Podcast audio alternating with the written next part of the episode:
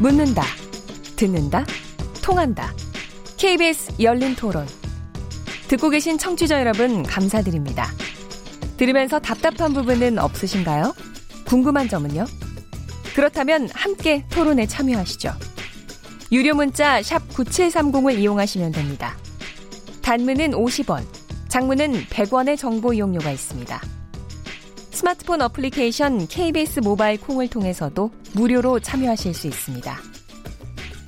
KBS 열린 토론은 언제나 열려 있습니다.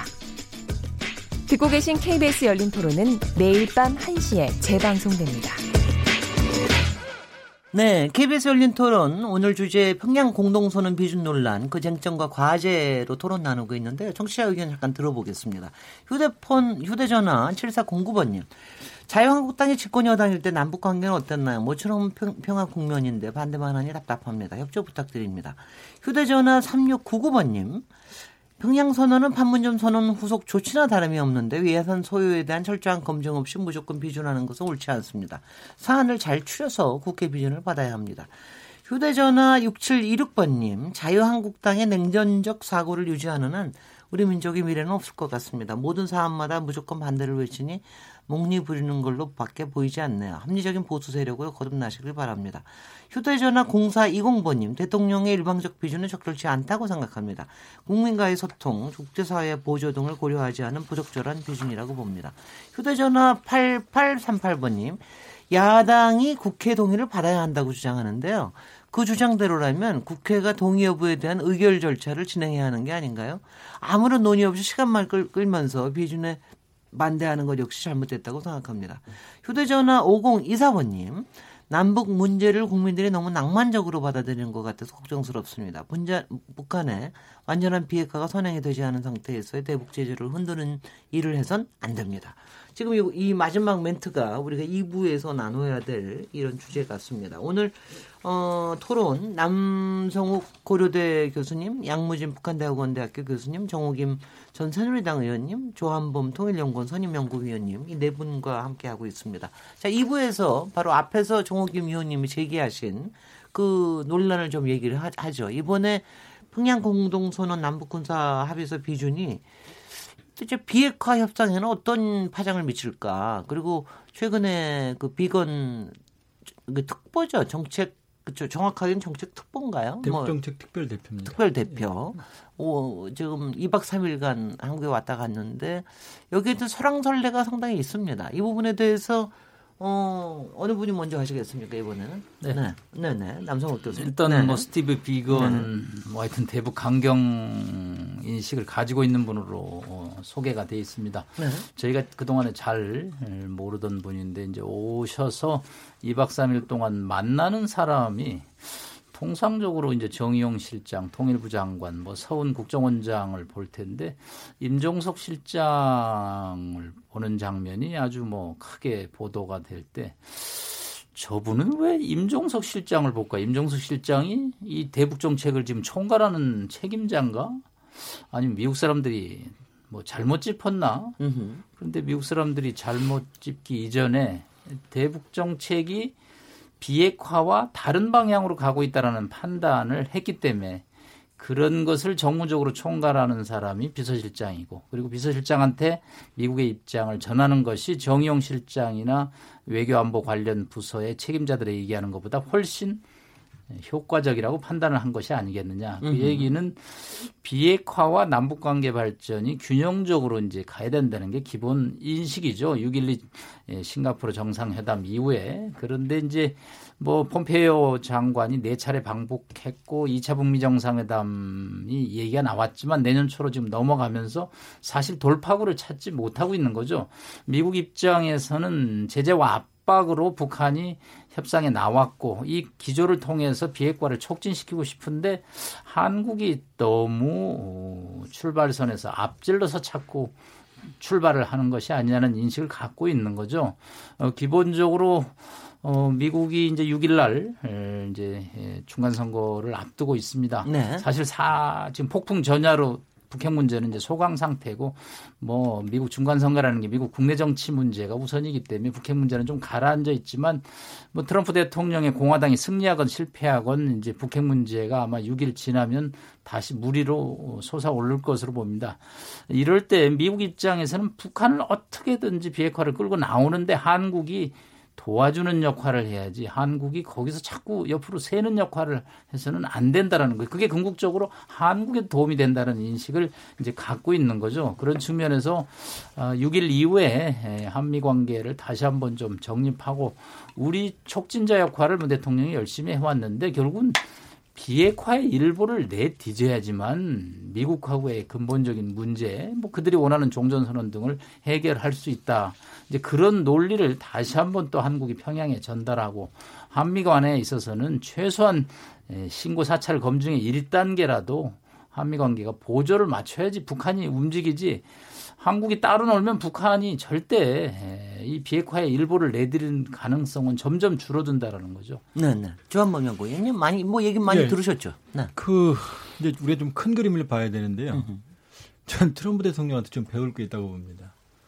트럼프 대통령이 트럼프 대통령의 외교 기준 이제 잭슨주의라고 그럽니다. 미국 이제 잭슨 대통령, 윌슨 대통령은 국제주의죠. 네. 그 미국의 국제적인 어떤 질서를 유지하는데 트럼프 대통령은 국제적인 이슈에 최소한의 개입을 통해서 미국의 국익을 창출하는 그러니까 이제 America First 쉽게 말하면. 네. 그러면 미국은 America First인데 그럼 미국의 이익을 창출하는 America First에 한국이 그냥 그대로 따라가야 되느냐? 그건 아닌 거죠. 우린 Korea First가 돼야 되는 거죠. 뭐냐면 지금 미국의 목표는 비핵화입니다. 음. 그리고 비핵화는 압박 수단을 활용을 해서 동북아시아 질서 재편, 중국을 압박하는 이런 그림을 그리려는 게 미국의 이해관계고 한국의 입장에서는 비핵화가 목표가 아니죠. 비핵화도 해야 되지만 한국 전쟁은 핵 없이 터졌거든요. 네. 그 평화치를 구축을 해야죠. 여기 또 끝이 아니죠. 사실상의 통일 상태, 경제공동체를 만들어야 되는 거고 이걸 기반으로 통일까지 가야 되는 거거든요. 예. 저는 김정은 위원장도 통일에 관심 있다고 보지는 않아요. 어려움에 처하니까 결국 자신의 체제 유지를 위해 협상에 나왔다고 보는 거거든요. 음. 그러면 한국과 미국과 북한의 입장에서 다르거든요. 전략적 목표가. 그러면 여기서 한국은 남북 관계도 가져가야 되고 비핵화도 해야 되고 두 개의 목표가 동시에 있는 거죠. 으흠. 그런데 미국은 비핵화만 지금 주력하라고 하는 거거든요. 그러니까 미국도 입장은 이해할 수 있죠. 지금 이제 제재와 압박이 통하고 있는데 한국이 뒷문을 열어주는 거 아니야 의구심이 있는 거죠. 그러나 북핵 문제의 가장 위협의 당사자가 우리인데 우리 정부가 그런 판단을 할 일은 저는 없다고 보는 거고요. 결국 남북 관계를 일정적으로 왜냐하면 그런 제재와 압박만으로 협상에 성공한 경우는 없어요. 상당 부분 다 파국으로 가버립니다. 그럼 이 상황을 방지하면서 남북 관계를 안정적으로 가져가야 되는 딜레마가 우리한테 있는 거거든요. 네. 그러니까 이 문제를 미국의 입장에 일방적으로 동조하자라고 그러면은 한국 정부 입장은 없어지는 거고. 그런데 저는 한국 정부가 미국과의 입장을 조율을 하되 어느 정도의 상대적 자율성을 항상 가지고 가야 된다 그런 으흠. 입장입니다. 예, 예. 제가 이제 요번에 그 스티브 비건이 임종석 비서실장 그리고 윤건영 상황실장을 만나는 걸 보고 아, 뭐 우리가 다 익히 알고는 있었지만 미국이 한국의 그 정권의 어떤 그 어, 내막이랄까요? 그것을 상당히 꿰뚫고 있다라는 네. 것을 이제 보여주는 한 부분이고요. 네. 그다음에 요번에 비건이 와서 한 얘기가 북미 정상회담이 수년될 것 같다. 중간 선거도 있고 그 외에 지금 미국 행정부가 할 큰 그 여러 가지 일들이 많아서 북미 정상회담을 올해 내로 못 하겠다라는 그 그걸 알리기 위해서 왔다라는 보도를 제가 봤습니다.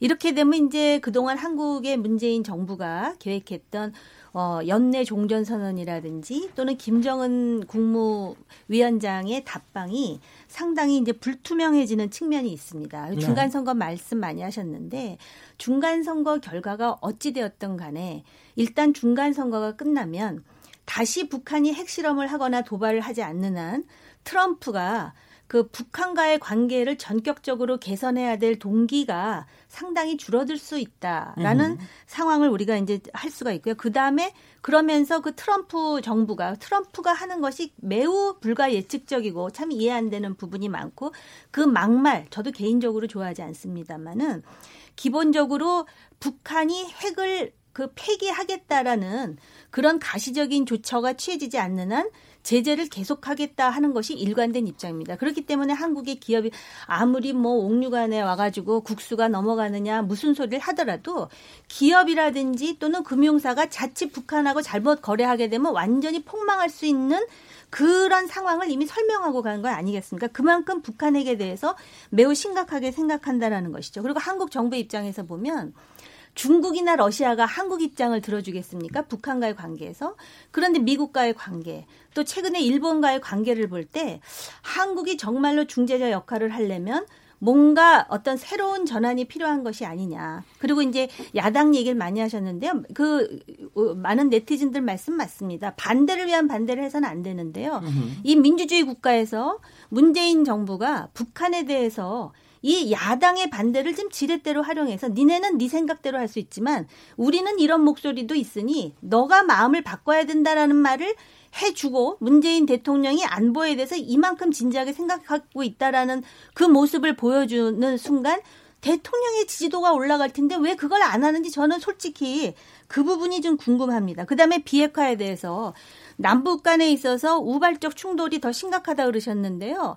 비핵화라는 거는 태생적으로 단계적 비핵화가 될 수 있는 게 아닙니다. 예를 들어서 핵이 10개가 있는데 9개 내놓고 한 개 숨겨놓으면 여전히 북한은 핵국이고 우리는 북의 핵인질 하에 있고 그한 개가 우리한테 엄청난 피해를 줄 수 있다라는 점에서 이 과거의 어떤 무슨 단계적 뭐 군비 통제라든지 구축이라든지 단계적 비핵화 북한이 주장한다 하더라도 이걸 한국이 북한의 입장을 말할 수는 없는 것이고 아까 조 박사님 말씀 잘하셨습니다. 우리는 Korea First가 돼야 되는 거죠. 미국이 America First가 된다 그래서 우리가 쫓아갈 필요가 없는데 그렇다 하여 우리가 North Korea First 아닌가라는 그런 의혹을 그 제기할 수 있는 그런 상황은 좀 정치권에서 만들지 말았으면 좋겠다는 생각을 합니다. 네.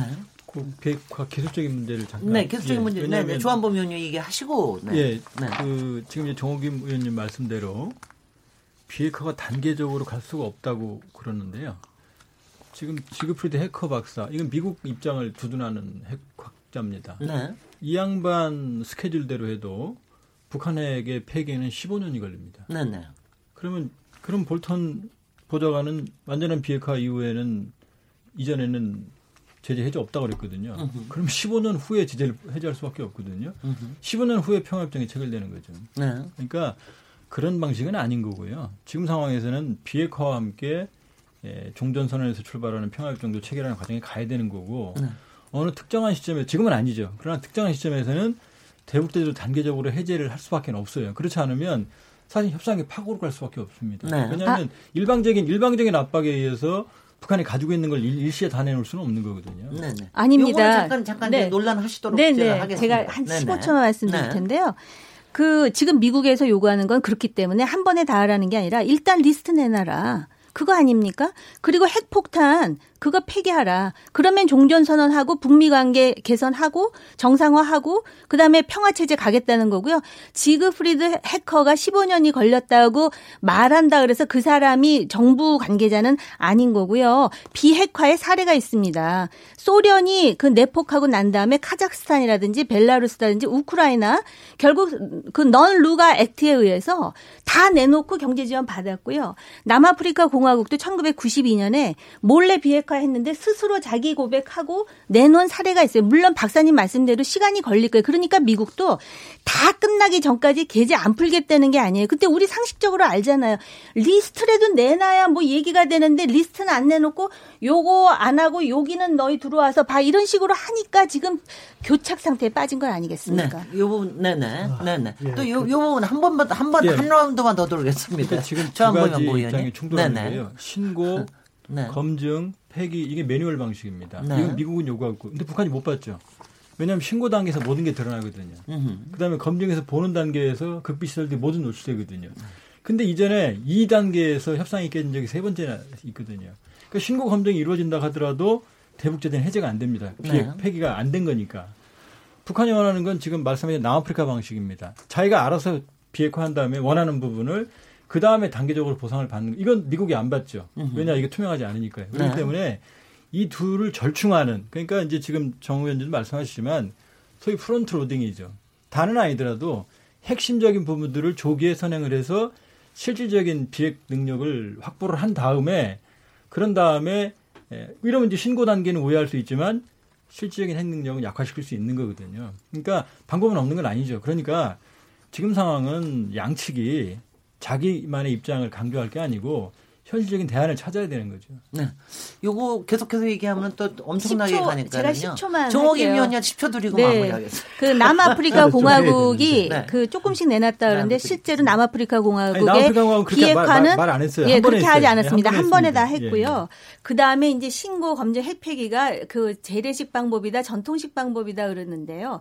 결국 해 갖고 성공해서 경제 지원 받은 나라도 있지 않습니까? 그럼 북한은 왜 그걸 안 하겠다라는 것인지, 그 다음에 솔직히 북한이 신고를 한다 하여 그 신고하고 검증하는 과정에서 그 북한의 핵 기술로 볼 때 예를 들어서 소형 핵폭탄을 어딘가에 숨겨놨다?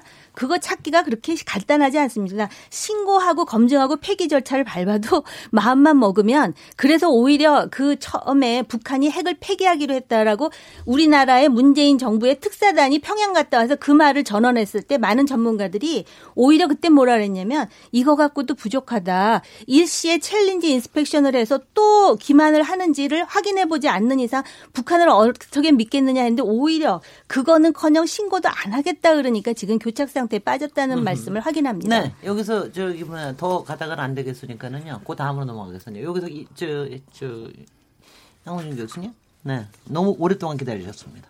양무진 교수님, 네, 네, 우리가 어디에 왔다가 그 비핵화 방식에 대해서 얘기하다가 어디 고전에 어디에 있었는지 한미관계, 저도, 네, 네, 한미 관계 한미 관계, 네. 네. 어, 비핵화 관련해 가지고 해커 박사의 15년, 20년 주장은 방사 오염 물질의 완전한 제거까지 포함한 연도다. 이렇게 우리 알아야 되고 네. 두 번째로 우크라이나 비핵화 과정은 이것은 넌누가법에 의해 가지고 서로 주고받기식을 했다. 이것을 알아야 되고 그다음에 남아공 남아공에서 그 이 비핵화를 갖는 가장 기본적인 충 이 뭡니까 요건이 충족된 것은 그 남아공에서 가지고 안보 우려상인 앙고라 그 남아공 바로 옆에 있죠. 앙골라에 쿠바군이 5만 명이 있었단 말입니다. 네. 이 5만 명이 있었기 때문에 남아공이 뭡니까? 핵을 가지게 됐고 거기다 앙골로군이 철수했기 때문에 비핵화를 갔단 말입니다. 것을 우리가 보면 알아도 그 다음에 지금 이제 북한의 예를 들어 우리 지금 이제 어 정호인 박사님 말씀처럼 북한이 지금 불신 관계에 가지고 핵무기가 10개가 있는데 이 중에서 뭐 한 8개 이렇게 하면 두 개가 있을 수 있다. 그거 뭐다 어떻게 신고하고 폐기하고 어떻게 밀 수 있느냐. 뭐 이렇게 그럴 수는 있습니다. 그런데 핵무기를 가지고 이것을 나름대로 협상의 수단화 하려면 그렇게 할 수 있습니다. 근데 지금 이제 김정은 위원장은 핵무기를 가지고 협상의 수단화 이걸 떠나가지고 주민생활 향상을 위한 경제 발전이 있지 않습니까? 두 번째, 완전히 지금 북미 간의 협상이 해가지고 적어도 핵이 비핵화가 완전히 완료됐다. 한 이후에 만약 한두 개 있었다. 라고 한다면 다시 불가역적인 애고 가역적인 상태에서 제재가 다시 들어갑니다. 거기에 대해서 김정은 위원장이 과연 참을 수 있을 것인가? 견뎌낼 수 있을 것인가? 더 나아가지고 숨겨놓은 그 핵무기 한두 개. 그것이 무슨 의미가 있습니까? 수단으로 되지 않는데 오히려 자기 자신의 안전, 안전상의 문제가 생긴단 말입니다.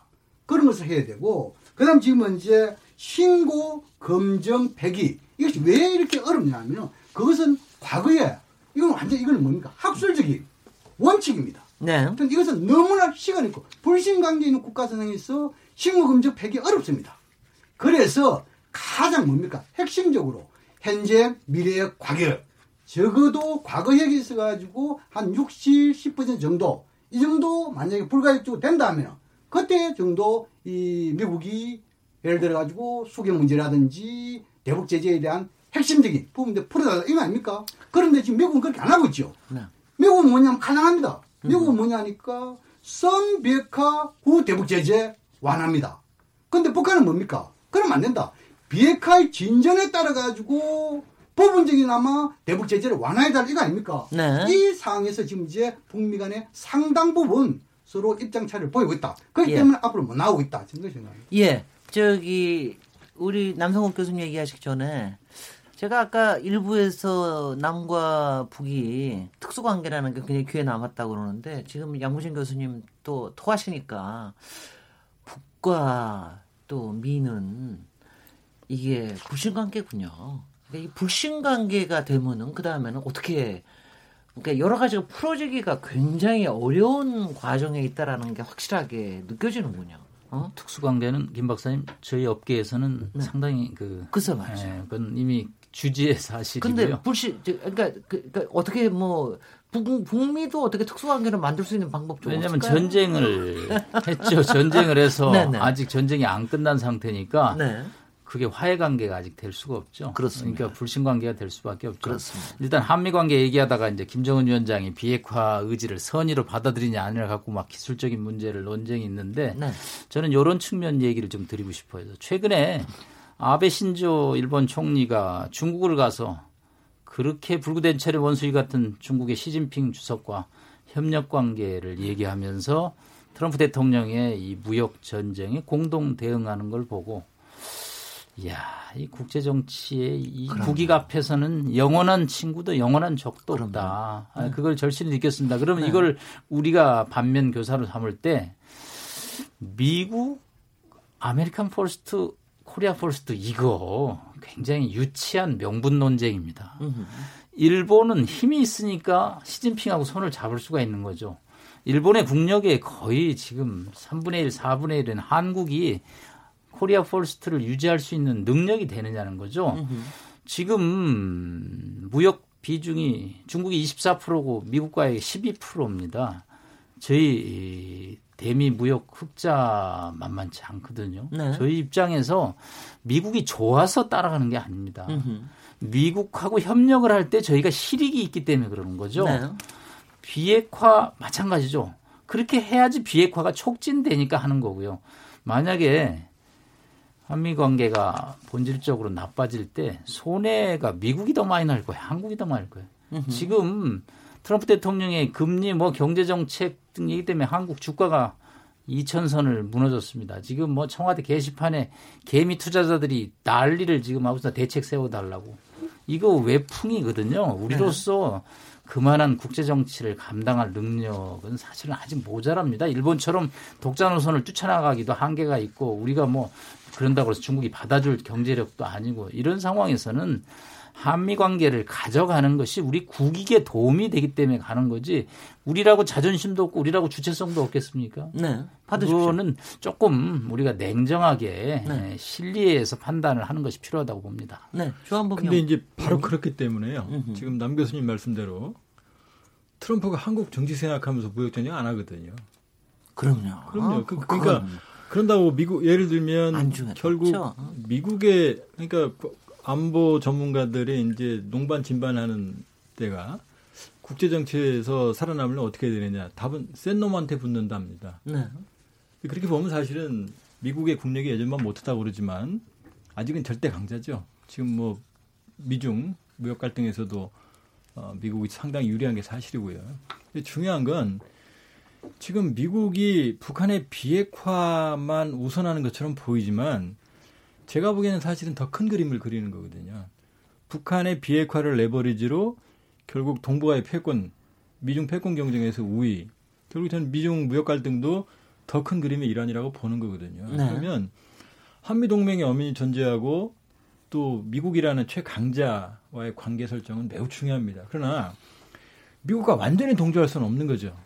지금 뭐 그 입만 열면은 뭐 야당에서는 한미 동맹 한미 동맹 얘기를 하는데 사실 그 미국과의 동맹과 미국의 지원만 믿다가 황당한 일을 겪은 국가가 한둘이 아니거든요. 지금은 한미 동맹 중요합니다. 그러나 지금 아까도 말씀드렸지만은 한국의 국가 전략적 목표와 미국의 국가 전략적 목표는 상이하거든요. 일정 부분은 중첩되지만 네. 그렇기 때문에 어느 정도의 의견 조율과 아, 사실은 조정은 중요하지만 그러나 우리가 가지고 있는 상대적인 자율성을 포기할 수는 없는 거죠. 네. 아니 여기서 잠깐만요. 네네. 네. 여기서 잠깐만 저기 이, 이것도 또 계속 돌고 돌 논제이기 때문에 조금 이제 다른 저기로 하면은 일단 얘기 좀 해보겠습니다. 북한이 왜 풍계리 핵실험장 그 외부 창건단 방문 허용하겠다고 그랬잖아요. 그래도 국정원에서도 뭐 저기 준비를 하고 있다 이런 얘기가 나오고 그러는데 이 부분에 대해서 어, 이거는 어떻게 봐야 됩니까? 이게 이제 북한의 의지를 좀 신뢰할 수 있는 좀 계기가 될 것이냐? 이거 양무진 교수님 먼저. 어, 네, 네. 그렇습니다. 지금 네. 이제 북미 간의 정상회담 또는 고위급회담, 실무회담 이후에 흘러나오는 목소리를 보면은 북한과 미국이 확연한 입장을 차이를 보여주고 있다. 다시 말해서 미국은 지금 이제 김정은 위원장과 폼페이오 장관과의 만남 또이 트럼프 대통령 김정은 위원 만남 쪽에 가지고 지금 북한이 비핵화에 관련돼 가지고 미국에 요구하는 상황 조치 일관성을 보여주지 못하고 있다. 네. 이렇게 이해하고 있어요. 음. 어떤 데는 대북 제재 여기에 대해서 무기 중심을 두고 있고 어떤 데는 종전에 대해서 무기 중심을 두고 있고 갈판을 못 찍기 때문에 여기에 대해서 아직까지 북한 내부에서 뭔가 이 비핵화와 이 사고 조치에 대한 정리가 덜 된 것이 아닌가 이렇게 지금 이제 미국의 혹자들은 전문가들은 주장하고 있어요. 음흠. 여기에 반해서 또 북한 입장에서 흘러난 보도 매체를 보면은 미국이 다시 말해가지고 서로 주고받으면서 입장 차이를 좁혀가야 되는데 미국은 전혀 줄 생각하고 하지 않고 오로지 가져갈 것만 생각한다. 예를 들어가지고 북미 간에 합의된 종전선언 이 부분에 대해서 다 합의된데 전혀 이 종전선언 또 북한이 상당 부분 비핵화가 하고 난 뒤에 종전선언을 하겠다는 것도 아니고 검토해 보겠다 이렇게 지금 주장하고 있단 말이에요. 음흠. 이 상 입장 차이를 보여주는 거죠. 네. 어떤 간에 지금 문제 상황에서 가장 중요한 부분은 끈끈이 이런 부분을 가지고 우리가 논쟁할 것이 아니고 현재는 남북 관계와 북한의 비핵화 이 속도 문제 많이 나오지 않습니까? 네. 이 부분을 내 가지고 뭔가 한미 동맹 차원에서 여기에 대한 이 일종을 로드맵을 할까요? 이것이 지금 먼저 좀 돼야 될 것 같아요. 음흠. 이것이 안 되고 있으니까 오늘은 철도 도로 이 부분에 대해서 미국이 아 이것은 대북 제재에 대해 역행하고 있다. 오늘 또 산림 문제 이것도 역행하고 있다. 예를 들어가지고 비닐이다. 네. 또는 철목이다. 이렇게 끈끈이 이렇게 그 한미 간에 대립하는 모습은 별로 모양도 좋지 않고 북한의 비핵화를 이끌는데 도움되지 않다. 그런 네. 측면에서 지금 현재 가장 중요한 부분은 한미 간의 남북 관계와 북한의 비핵화에 대한 로드맵 여기부터 먼저 조정이 들어가야 된다. 지금 그것을 좀 강조하고 싶습니다. 네. 조, 박. 조 박사님께서 미국의 이해관계하고 우리의 이해관계가 다르다 그러셨잖아요.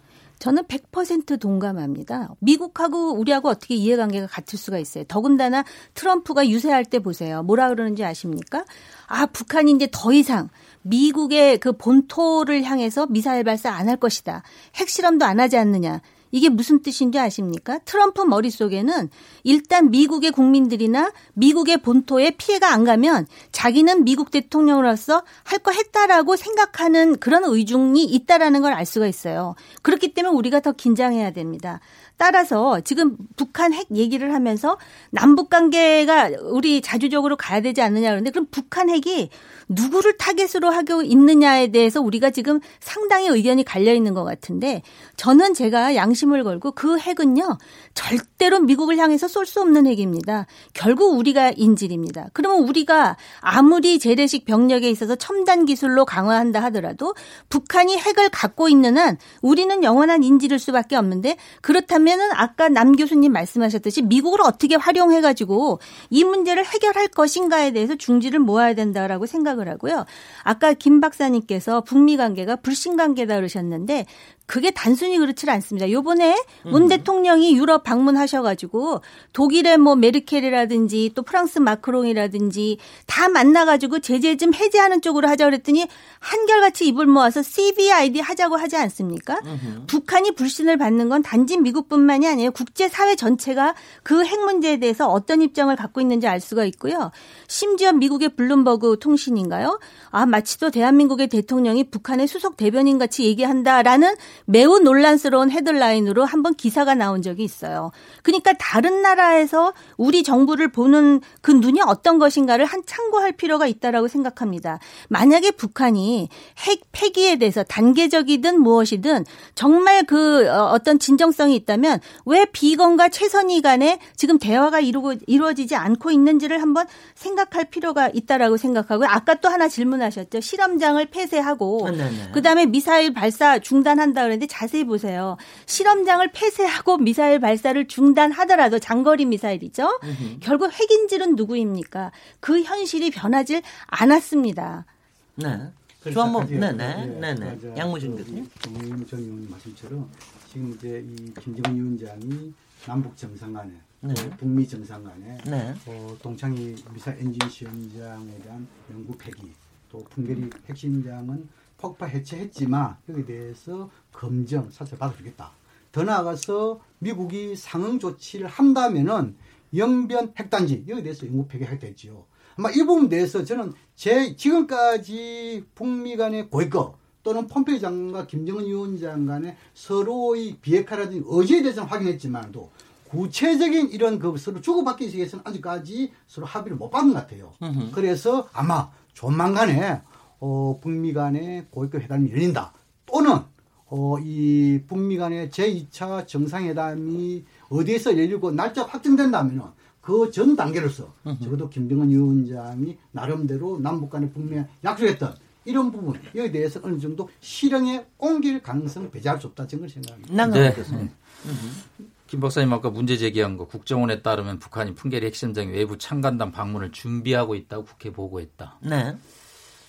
운전 다 배우고 차도 갖고 있는데 운전 연습장 이제 고만 쓰지 않 쓰겠다라고 그러고 그냥 또 스스로 close 폐쇄하면 되는데 꼭 누구를 불러서 좀 보게 하려고 뭐 하도 안 믿으니까 이제 좀 보는 것이 믿는 것이다라는 뭐 그런 네네. 전략으로 기자단 불러서 뭐 하는 거를 굉장히 북한이 좋아해요. 근데 2008년에 최근에 많이 배웠어요. 2008년에 냉각탑 폭파할 때는 네. 그때 정말 오이 저 사람들이 저 힘든 냉각탑을 폭파하나 그래서 굉장히 기대를 했고 야 이제 북한이 정말로 비핵화를 가나 보는데 뭐 6개월을 안 가더라고요. 그래서 이제 미국과의 자꾸 이렇게 믿음을 갖기 위해서 아까 김 박사님 불신 관계라고 그러니까 이제 불신을 해소하기 위해서 별 여러 가지 다양한 노력을 다하는 건 좋은데 사실 상대방이 남녀가 만날 때 상대방이 원하는 걸 해줘야 되거든요. 원하지 않는 거 자꾸 얘기해봐야 호소력이 없거든요. 원하는 거는 아까 말한 대로 일단 리스트 제출하라는 거예요. 뭐 음. 갖고 있느냐. 네. 당신 저 결혼하려는데 도대체 전 재산이 얼마냐. 우리 결혼해서 살집 마련할 돈 갖고 있느냐. 뭐 이렇게 음. 좀 본질적인 거 얘기하라는 거죠. 그거 하면 미국도 아까 양무, 양무진 교수님 얘기한 대로 다음 단계로 나갈 수 있는 룸이 생기는 거죠. 그런데 자꾸 이렇게 시설 뭐 이런 걸 가지고 폐쇄한다. 그걸 뉴스를 타고 타고 뭘 부르고 그러니까 이게 진도를 이런 식으로 가면 고위급 회담에서도 진도를 나가는데 상당한 어려움을 겪을 수밖에 없다고 봅니다. 네, 조한범 위원님 먼저 얘기하시고 지금 이제 우리가 기술적으로 보면요, 북한이 이제 불신을 자초한 건 사실이죠. 그러나 북한이 취한 행동들을 보면 지금 풍계리에서 여섯 번 핵실험을 했거든요. 예. 그러니까 뭐 쓸모없다 이런 일부 판단들을 하고 있는데 그렇지 않습니다. 핵실험은 추가적인 탄도의 소형화나 제조 때마다 반드시 해야 되는 겁니다. 그 소련 같은 경우에는 650번을 핵실험을 했어요. 예. 90년대 중반까지 했습니다. 그러니까 풍계리 핵실험장을 폐기한다는 얘기는 적어도 최소한 복구하는 단계까지는 핵실험을 못 한다는 얘기입니다. 그다음에 두 번째 새로운 엔진 실험도 미사일 발사장이나 엔진 실험 장치가 없으면 할 수가 없어요. 그러니까 동결은 최소한 되는 겁니다. 그 다음에 지금 영변의 연구 핵시설 연구 폐기 가 상당히 큰 겁니다. 왜냐하면 거기에 원자로가 있고 제처리에서 P239를 만드는 장치, 그 다음에 농축하는 고농축을 하는 장치 다, 다 있거든요. 물론 외부 지역에도 일부 있다고 지금 추정이 되지만 그렇다고 보면 북한의 입장에서는 지금 미래 얘기죠. 네. 그 핵시험장과 엔진 시험장 개발하는 거니까. 그다음에 영배는 현재 얘기입니다. 생산할 수 있는 시설이 밀집해 있으니까요. 그럼 남는 건 과거 얘기거든요. 사실 2단계 물론 이제 의사 표현까지만 했습니다. 그러니까 사실상 북한의 입장에서 본다 뭐 북한을 도전하고 싶은 생각은 없습니다만은 북한의 입장을 본다 그러면은 자신들은 자기들 나름대로 비핵화 로드맵을 지금 이행을 하는 거예요.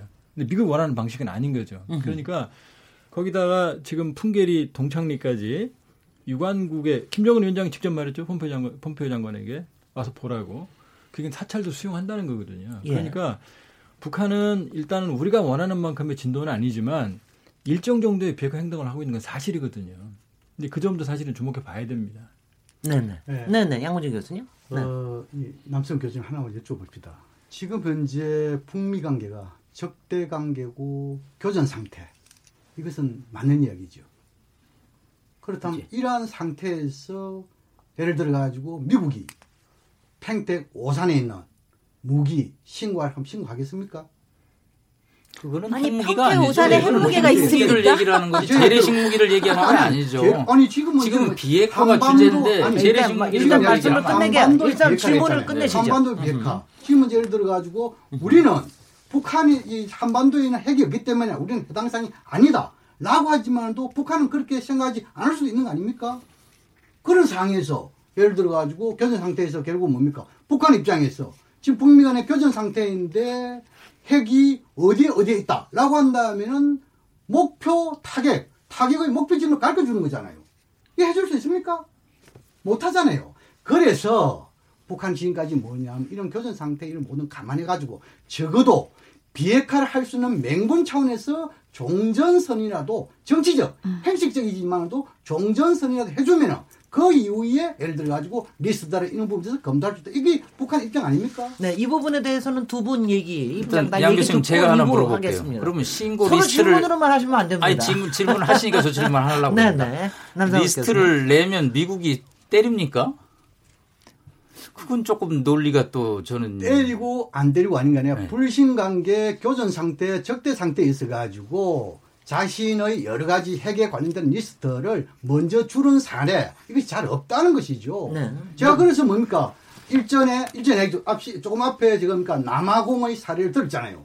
남아공에 있어 가지고 가장 군사적 위협이 되는 앙골라 여기 대해서 쿠바군이 철수한 이후에 남아공의 핵에 대해서 비핵화를 시작했던 거 아닙니까?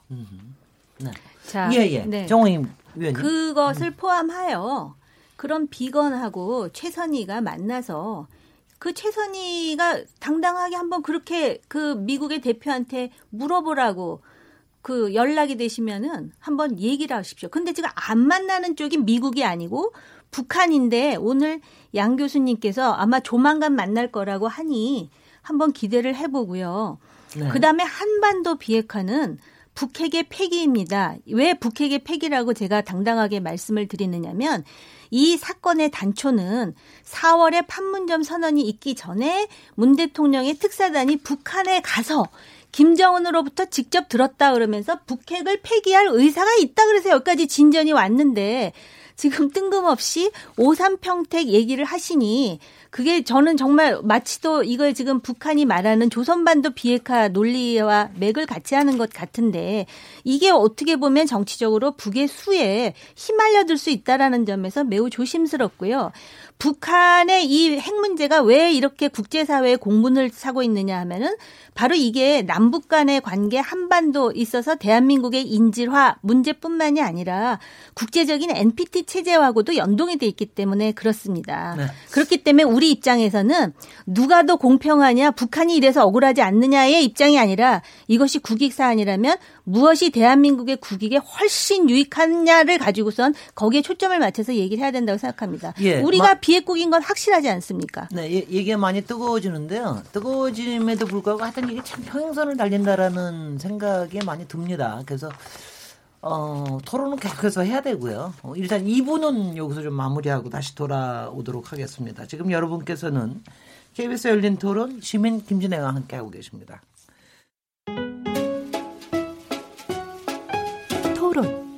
듣기만 하면 답답하시죠? 유료 문자 9730으로 문자 보내시면 토론에 참여하실 수 있습니다.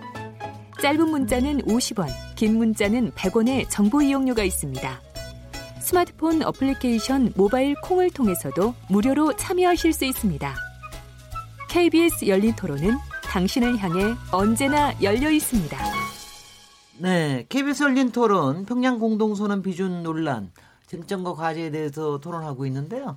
어, 청취자들께서 의견을 많이 주셨습니다. 콩으로 의견 주신 촌놈이라는 아이디 쓰시는 분. 얼마 전까지만 해도 전쟁이 날 것 같아 걱정이었는데 남북관계 개선이 얼마나 귀한 기회입니까? 평화의 모멘텀을 이어가야 합니다. 휴대전화 6878번님, 대북 정책은 어느 한 정권의 전유물이 아닙니다. 야당과 국민들의 공감을 이끌어내면서 비준을 해나가야 합니다. 휴대전화 끝자리 8823번님, 남북관계에 있어 미국과의 공조가 매, 매우 중요한 게 현실이죠. 그러나 미국 역시 철저히 자국의 이익을 앞세울 뿐입니다. 매 사안마다 미국의 눈치만 볼 수는 없어요. 우리의 입장을 강화하고 미국을 설득하기 위해서라도 대통령에 힘을 실어줘야 합니다. 휴대전화 9726번님, 대통령의 선의는 알겠지만 돌다리도 두드리고 가야 합니다. 그런 의미에서 국회 비전 반드시 필요합니다. 국가 안보가 좌우되는 일인데 너무 서두르는 것 같습니다. 여러 의견들 고맙습니다. 오늘 토론 남성욱 교수님, 양무진 교수님, 정호김 전 의원님, 조한범 어, 통일연구원 선임연구위원님 네 분과 함께 하고 있는데요. 이제 시간이 얼마 안 남았습니다. 그래서 요새 일어나고 있는 움직임에 대해서 조금 이제 가볍게 가볍겠지만 좀 이제 얘기를 드려보면 일단은 북한도 지금 이제 양무진 교수님 쪽에 한번 여쭤보죠. 아니, 안조한범 위원님 두 분 쪽인데 북한이 요새 하여튼 이런 게 좀 교착 상태에 있어서 그런지 어, 러시아하고도 좀 만난다. 또 김정은 위원장도 여러 가지 좀 움직임이 있다. 이런 부분에 대해서는 저희가 어떻게 해석을 해야 됩니까? 그러니까 큰 그림을 보면요. 네. 지금 김정은 위원장이 수세에 몰리고 있다고 봐야 됩니다. 네. 뭐냐면 6.12 정상회담 끝나고 종전선언 될 것 같은 분위기였거든요. 종전선언은 정말로 말 그대로 정치적 행위에 불과합니다. 네. 구속력이 없거든요. 그런데 지금 풍계리 핵심장도 폭파했고 동창리 해체도 들어갔고 그다음에 일부 ICBM 조립 시설도 해체를 했거든요. 그건 확인이 됐습니다. 그런데 종전 선언을 미국에서 이런 방법도 없고 대북 제재 해제는 뭐 물론 전혀 언급도 없고요. 그런 상황에서 폼페 장관 방북을 연기하는 카드로 강공책을 취하니까 결국 평양 남북 정상회담을 중심으로 이제 영변핵의 영구핵 폐기까지 가지고 나왔어요. 으흠. 그래서 폼페 장관이 방북을 했고 그러면서 이제 북미 협상이 재개가 되고 어, 2차 북미 정상회담도 이제 공식화 됐거든요. 네. 근데 가만히 보면 트럼프 대통령은 지금 약간 여유가 있어요. 내년에 하자. 그리고 미국 어디에서도 종전선언을 해준다는 얘기가 나오질 않아요. 네. 그렇게 보면 지금 북한의 입장에서는 종전선언 단계에서 꼬이고 있는 거거든요. 그러면 북미 협상이 꼬이면 꼬일수록 김정은 위원장에게 우회로가 필요하죠. 그 이제 중국이었는데 시진핑 주석이 한 발 뺐거든요. 동방경제 포럼에서 남북미가 한반도 문제 당사자더라고. 그러면 결국 남은 건 러시아 카드죠. 음. 그러니까 러시아와의 관계 개선을 통해서 우회를 확보할 필요가 있기 때문에 충분한 방러 가능성이 있고 그러나 러시아는 또 한계가 북중 북한의 교육이 한 70억 불 됩니다, 1년에. 그렇죠. 그중에 90%가 중국이고 러시아는 1억 불도 안 돼요. 그러니까 사실상 주고받을 게 없습니다. 그럼 결국 보면 일부 그래서 김정은 위원장의 서울 답방이 저는 늦어지는 게 아니라 더 중요해지는 거죠. 네. 김정은 위원장 입장에서는. 그러니까 큰 그림에서 보면 북미 비핵화 협상에서 지금 수세에 몰리고 있는 김정은 위원장 입장으로서는 지금 우회로가 필요한 거고 그게 러시아일 수 있고 서울 답방할 수 있는 거죠. 음, 이 부분에서 한 번만 얘기 드릴게요. 시간이 음. 얼마 없어서. 네, 뭐 네네. 러시아도 가고 뭐 서울도 오고 다 좋습니다. 뭐 음. 지도자가 상호 국가 간의 방문은 다만 비핵화를 좀 실질적으로 진전시키는 흐름을 잡아야 된다. 지금 어제 트럼프 대통령 유세 방송을 보니까 북한 핵 문제 해결이 오래 걸린다 해도 상관없다. 물론 유세 현장에서 표를 얻으려고 자신의 치적을 이제 관리하고 있다라는 뭐 그런 톤의 발언이어서 어느 정도 무게를 둬야 될지 모르지만 이 사람 6일 지나고 나면 이 문제 약간 뒤로 제껴놓을 가능성 쉽 많거든요. 네. 그러면 누가 더 답답하겠냐는 거죠. 뭐 여러 가지 정상회담이 기대가 많은 김정은 위원장 입장에서 뭔가 돌파구를 찾아야 되는 그런 상황이기 때문에 트럼프 대통령 뭐 내년 연초로 2차 북미 정상회담 넘어간다 고 그러는데 내년 초 가봐야지 그것도 또 알 수 있는 거거든요. 네. 그래서 동력을 상실하기 전에 김정은 위원장이 올해 안에 기회를 정말 잡아야 됩니다. 으흠. 이거 올해 놓치면 내년도에 미국 국내 정세 어떻게 될지 모르는 상황에서 트럼프 대통령은 이런 발언이나 하고 미국과 북한과의 협상에 관심이 식을 수가 있거든요. 네. 그러면 이게 지지부진 시나리오로 가다 보면 세월은 가고 여러 가지 문제 해결은 이루어지지 않는 그런 답답한 형국이 되기 때문에 올해 11월, 12월 중간선거 이후에 북한이 좀 더 이니셔티브를 쥐고 네. 비핵화에 좀 획기적인 제안을 좀 하기를 기대합니다. 와, 북한에 대해서 격려와 응원과 건투를 빌어주시고 계시는 우리 남성욱 교수였습니다. 제가 또 하나 요 이 이 사안에 대해서 이게 자유한국당이 조명군 통일부 장관에 대한 해임 건의안을 국회에 제출했어요. 이런 또 움직임은 어떻게 봐야 되는지 혹시 정호기 의원님 내부 사정을 좀 아십니까? 어떠십니까? 저는 네네. 네. 내부 사정은 잘 모릅니다만 네. 아, 이런 생각은 듭니다.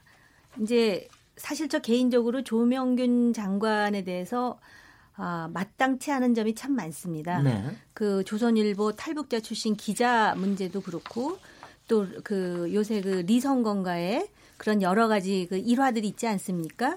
시간에 늦어가지고 면박을 당한다든지 또는 그 우리나라 대기업 총수들이 그렇게 무한을 당했다는 말에 대한 그 장관의 그런 어떤 반응이라든지 여러 가지가 어, 상당히 그, 물론 통일부 장관이라는 자리는 북한과의 어떤 대화를 추구하면서 뭔가 남북 관계를 계속 만들어내는 일이라는 건 제가 알지만 음.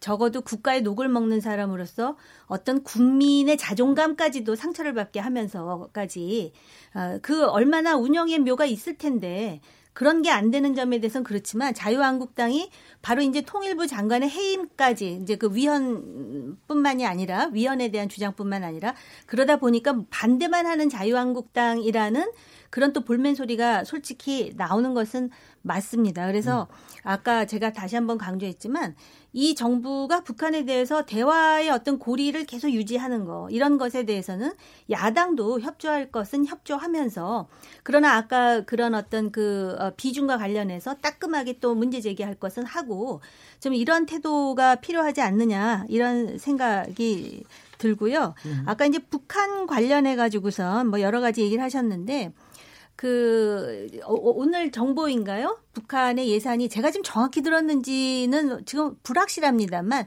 7조의 예산 중에 6천억을 사치품을 쓰는데 썼다. 예를 든다면 뭐 술이라든지 자동차보다 모피 얘기도 나오더라고요. 그렇기 때문에 그런 얘기를 들으면 북한 정권에 대해서 우리가 조롱을 하기 전에 대한민국 정부나 국민이 해야 될 일이 엄청나게 많다라는 걸 우리가 또 한 번 이제 각인하게 되거든요. 근데 저는 정말 이상한 게 비핵화의 수순을 밟으면 그러니까 조금 전에 말씀하신 그런 여러 가지 문제에 대해서 왜 스티브 비건하고 대화를 안 하는지 저는 그 부분이 그렇고요.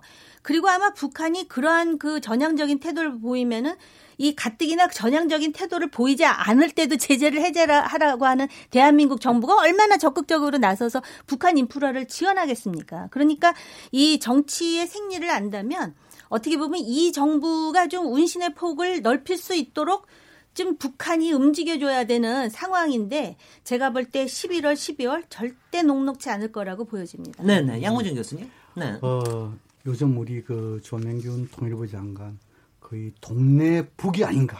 참 이런 측면에서 우려스럽다는 생각이 들어요.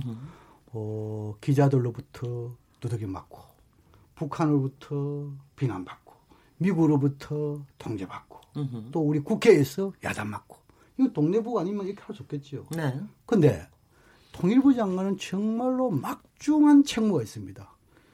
남북 관계에 있어가지고 우리 언론들의 취재 활동 정진도 시켜야 되고 남북 관계 발전도 이끌어야 되고 더 나아가서 우리 언론인들의 취재에 있어가지고 신변도 보호해줘야 됩니다. 특히나 지금 문제는 판문점 선언 그리고 평양 공동선언을 이행하는 차원에서 통일부 장관이 남북 이 고위급 회담의 수석 대변에서 막중한 책무를 가지고 있습니다. 이러한 상황에서 해임 건의안 운운한다 하면은 장수가 힘이 생기겠습니까?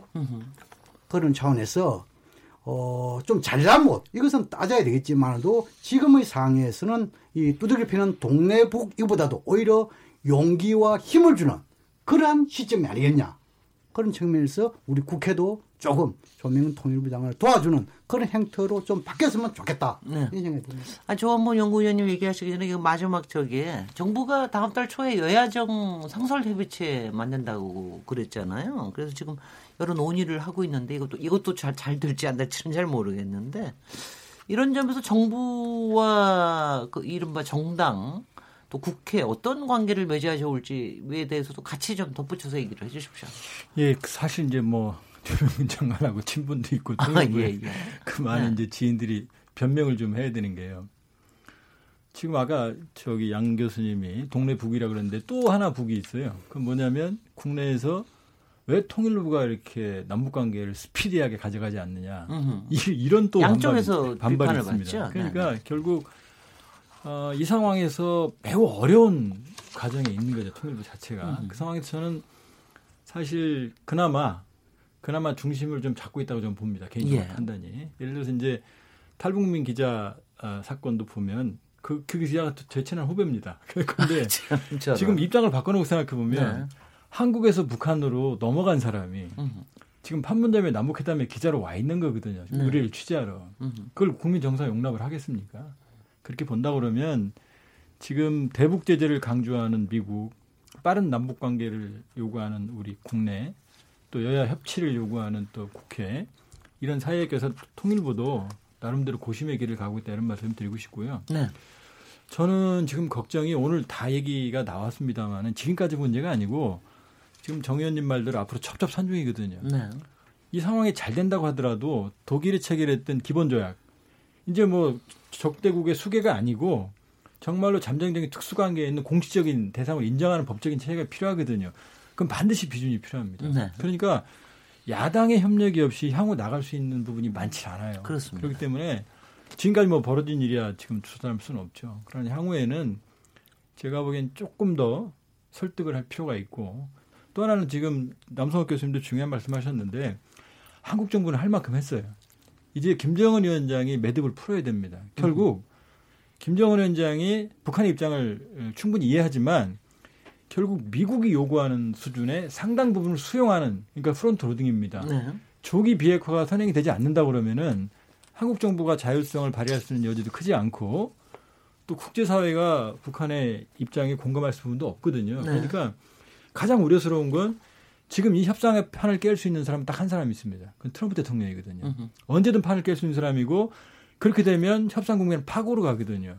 그 위험 리스크는 모두가 한국에 받게 돼 있거든요. 그러면 결국 남아있는 얼마 되지 않는 기간 내에 김정은 위원장이 결단을 내려서 미국의 종전선언은 물론이거냐 단계적인 대북 제재 해제 의사까지도 이뤄낼 수 있는 조치를 취해야 되는 거죠. 네, 네. 예, 예. 예, 뭐 조 장관님 음. 얘기가 나왔는데 뭐 3분의 1 제재기원 발의로 어, 해임 거리안을 내지만 뭐 다시 또 그게 통과되려면 3분의 2가 되기 때문에 이게 네. 뭐 통과될 가능성은 제로죠. 어, 다만 야당도 눌자리를 벗고 다리를 봅니다. 이게 국민들의 자존심이 상했다라는 거죠.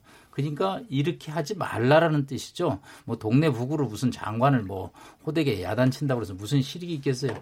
다만 평양에 가서 너무 저자세로 회담을 했을 때 얻는 우리 국민들의 실익이 뭐냐는 거죠. 자존심도 다 있는 건데 그러니까 그런 데 대해서 장관이 우리 탈북자 기자들에 대해서 하듯이 북한에 대해서도 할 말은 좀 하라는 거죠. 그런 네. 것이 국민들 입장에서 답답한 거죠. 네. 그 다음에 이제 여야정 뭐 협의체를 얘기를 한 만드는데 비준을 처리하고 여야정 합의체 하자 그러면 이게 또 야당이 어느 정도 협치로 나올지는 모르겠는데 네.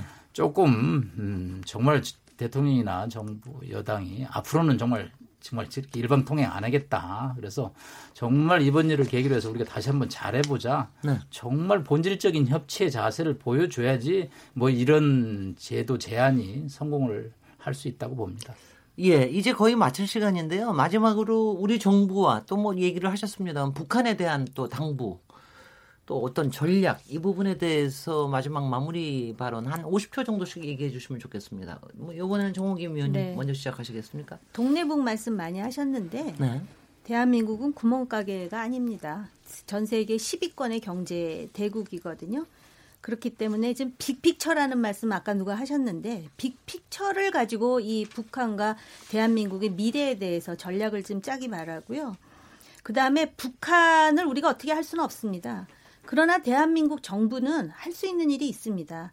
과거의 어떤 그런 그 이념의 어떤 괴라든지 또는 그런 어떤 그 행동의 어떤 그런 관습적인 행동 패턴에서 좀 더 그 좀 더 그 창의적인 그런 어떤 그 외교 안보 전략이 무엇인지 그 여야정 상설 협의체 만든다고 하시는데 그 야당이 반대를 위한 반대를 하는 것 같지만 그 속에 또 나름대로 핵심이 있습니다. 그래서 그 핵심을 찝어서 결국은 그 공동선을 추구하는 게 이 정부의 몫이라고 생각을 합니다. 네네. 양문재 교수님. 어, 저는 좀 미국에 좀 강조하고 싶습니다. 어, 이 남북 관계는 민족이 분단돼 있잖아요. 북미 관계는 민족이 분단되지 않았잖아요. 네. 이 남북 관계는 155마일을 경계선을 해가지고 서로 적대 대치하고 있죠. 북미 관계는 만 킬로미터 이상이 떨어져 있습니다. 으흠. 특히 우리는 수출 주도형 국가로서 한반도상의 안정적인 관리가 절대적으로 필요하잖아요. 그런데 미국은 절대적으로 필요하지 않죠. 그런 차원에서 남북 관계에서 특수 관계 이것을 미국이 10분 더 이해하려는 노력이 필요하다. 이것을 좀 더 강조하고 싶습니다. 네, 네. 남성욱 교수님? 네, 늘 마지막 멘트는 평양에 대한 부탁, 뭐 사정, 애원, 뭐 요청을 합니다. 어, 올 겨울 기회를 놓치면 내년 상반기는 또 그냥 갑니다. 예, 뭐 김정은 위원장 뭐 경제를 살려보겠다고 뭐 오늘도 백두산에 가서 눈 맞고 서 있는데 그거보다는 빨리 비핵화 조치 취하면 관광객 쏟아져 들어오거든요. 뭐 백두산 삼전에 오늘 시설 공사하는데 눈 맞고 서 있을 필요가 없습니다. 네, 마지막 기회를 잡기를 부탁드립니다. 예, 예. 지금 뭐, 남 교수님 백두산 삼지연 말씀하시니까 올해 김정은 위원장이 세 번째 간 거거든요. 네. 문재인 대통령이 국내에서 세 번째 갈 그렇게 시간 여유 없습니다. 사실 김정은 위원장이 갈 데가 별로 없어요. 그 얘기는 북한의 현실입니다. 음. 지금 북한이 최대 생존을 핵을 개발했던 건 뭐 엄연한 사실이고요. 그렇게 보면은 생존의 유일한 수단을 지금 협상 대상 내놓은 거거든요. 그러니까 포커 게임으로 치면은 김정은 위원장은 판돈이 10원인 거고 문재인 대통령은 한 100원쯤 되겠죠. 네. 트럼프 대통령은 1000원쯤 될 겁니다. 그러니까 불안하겠죠. 그러나 지금 올해 7번 정상회담을 했는데 7번 정상회담에 다 참여한 인물이 김정은 위원장이에요. 그러니까 김정은 위원장이 결단이 없었다면 이 여기까지 못 왔을 겁니다. 그러니까 불안한 건 충분히 이해하지만 초심으로 돌아가야 됩니다. 이 문제를 해결하는 물꼬를 트지 않으면 시간이 많지 않아요. 지금, 예. 지금 여러분이 말씀하셨지만 그렇기 때문에 지금 처음에 생각했던 대로 모든 것을 한 번에 풀지는 않아도 좋, 좋지만 적어도 미국을 설득할 만한 행동을 조기에 취하는 것이 본인을 위한 길이고 또 우리 정부를 위한 우리 정부의 노력을 이해해 줄 수 있는 방법이라고 봅니다. 네. 아, 말씀 감사합니다. 마지막 말씀들은 다 굉장히 조화롭게 얘기를 해서 제가 참 기대가 좀 커지고요. 오늘 얘기를 보니까 남북은 이 특수관계를 더욱더 돈독한 특수관계로 좀 발전시켰으면 좋겠고요. 북미는 이 불신을 갖다가 조금이라도 신뢰의 고리를 만드는 관계가 됐으면 좋겠고 여야 정은 솔직히는 여야 정이 더 걱정이 되는데 실제로 적대 관계가 아닌가 하는 생각이 훨씬 더 많이 들어서 말로만 협치 협치 하지 말고 정말 저 남북 문제, 평화 문제에 대해서는 그야말로 협치의 관계로 발전되는 아 그런 올해가 지금 두 달밖에 남지 않았는데요.